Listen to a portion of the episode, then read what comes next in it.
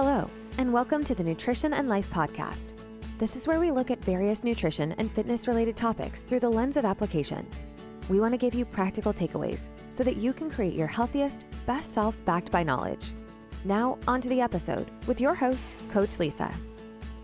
Hello, and welcome back to the Nutrition and Life podcast.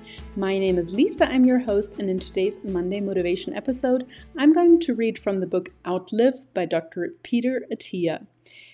Dr. Peter Attia is actually a physician who is more, specializing in cardiovascular health. So today's episode is going to be slightly different to the usual, more self development focused uh, Monday motivation episodes. Nonetheless, I hope you will get something out of it. So the first quote is the following Unfortunately, in today's unhealthy society, quote unquote, normal or quote unquote, average is not the same as quote unquote, optimal. I have said this a new number of times before on this podcast that unfortunately, if we want to live quote unquote normal lives, we're going to end up with what is considered normal as a physique and in terms of health, meaning being overweight, dying of cardiovascular health or whatever, seeing muscular decline, and having other health issues as we age, often even from as early as, you know, we're 30 years onwards. I think it's a hard pill to swallow because oftentimes we think, I just want to eat normally, I just want to fit in. We as humans, we're primed or we're, it's in our biology to want to fit in, to want to be similar to other people in our group. So it can feel super uncomfortable being the one who even people people might even point out oh what you're doing in terms of your training or what you're eating that's not normal. How you're eating is not normal. But let's just start looking at not normal as something really positive. Let's start looking at that as something okay well i'm doing it right then as hard as, as it might seem. But normal or average as this quote says is not optimal in most cases. The second, slightly longer quote is Poor or disordered breathing can affect our motor control and make us susceptible to injury, studies have found. In one experiment, researchers found that combining a breathing challenge, for example, reducing the amount of oxygen available to study subjects, with a weight challenge reduce the subject's ability to stabilize their spine. In real world terms, this means that some, someone who's breathing hard and poorly while shoveling snow is putting themselves at increased risk of back injury.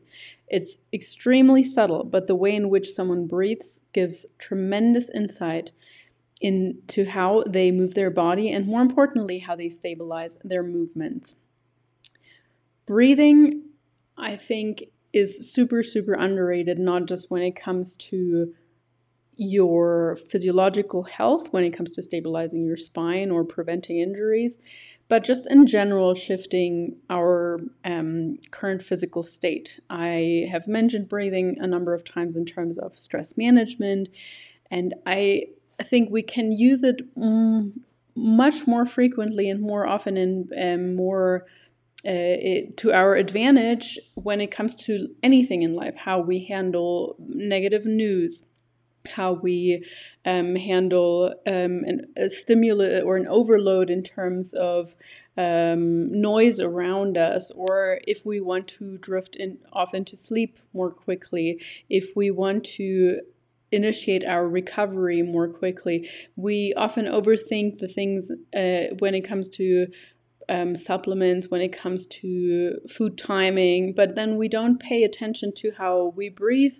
right after we train or during our training or even while we're working. And that's so easy. I will absolutely admit that it's so easy to get not carried away, but to just forget about breathing and because obviously it's something that we naturally do, um, but to simply not pay attention to it when we're fully focused on something else. And um, a few years ago, when I was starting to get really busy with coaching and I was uh, at the same time still getting my master's degree and had you know a lot of a lot of goals wanted to do a lot of things at some point i noticed that I was starting to breathe a lot more shallow, generally speaking, but then also um, that oftentimes I'd actually hold my breath when I was um, typing something on my phone or on on my laptop, and um, I looked up the if that was a common thing, and there is actually a term for that, and it's called screen apnea, and more people have that as you might think, and you might even um, this might even ring a bell with you and be like, oh crap, that's what I'm doing also but essentially, we're so focused on what's on the screen and we don't want to or we want to be able to, to to see better and therefore in order not to shake or whatever it is um, we actually stop breathing or we just take very short shallow breaths into our chest as opposed to breathing into our diaphragm, breathing into our stomach. We really want to be breathing three dimensional. We want to be breathing into that deeper abdomen and into all. Um, uh, if you imagine your chest cavity or if you imagine your ribs, like into the sides, into the back as well, we want to have a, a deeper breath in order to actually fill our body with oxygen as much as we can.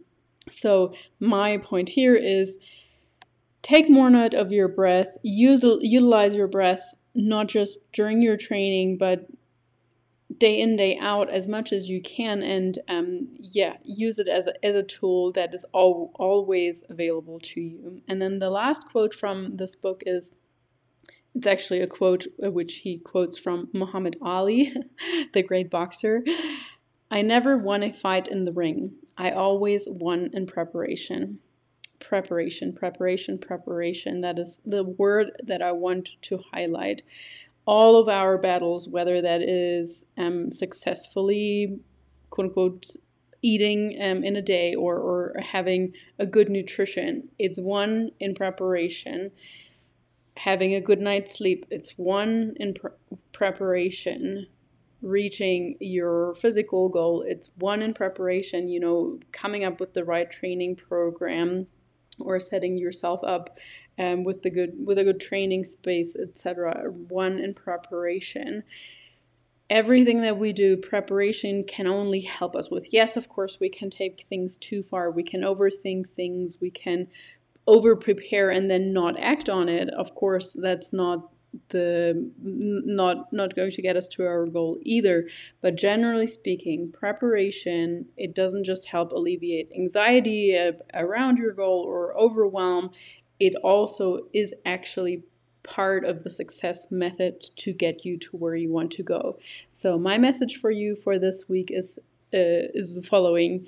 If you often feel like you would just want to fit in. Know that fitting in is not necessarily optimal when it comes to health. Number two, utilize your breath as best as possible throughout the week, not just when it comes to your physical health, but also when it comes to shifting your emotional state, your mental state. And number three, prepare if you want to be successful with anything, prepare and spend the time on preparation, even if it seems like wasted time at first, but it will always pay off in the long run. Thank you so much for listening. I hope you enjoyed this week's episode, even if it was a little bit different. I hope you have a wonderful rest of your day and week. Thank you for tuning in. If you enjoyed today's episode, don't forget to subscribe, leave a review, or share the episode on social. Very much appreciated. You can also follow us on Instagram at Nutrition Coaching and Life or head to our website www.nutritioncoachingandlife.com, where we provide more valuable content. Have a wonderful day. Now go out and work on your best self.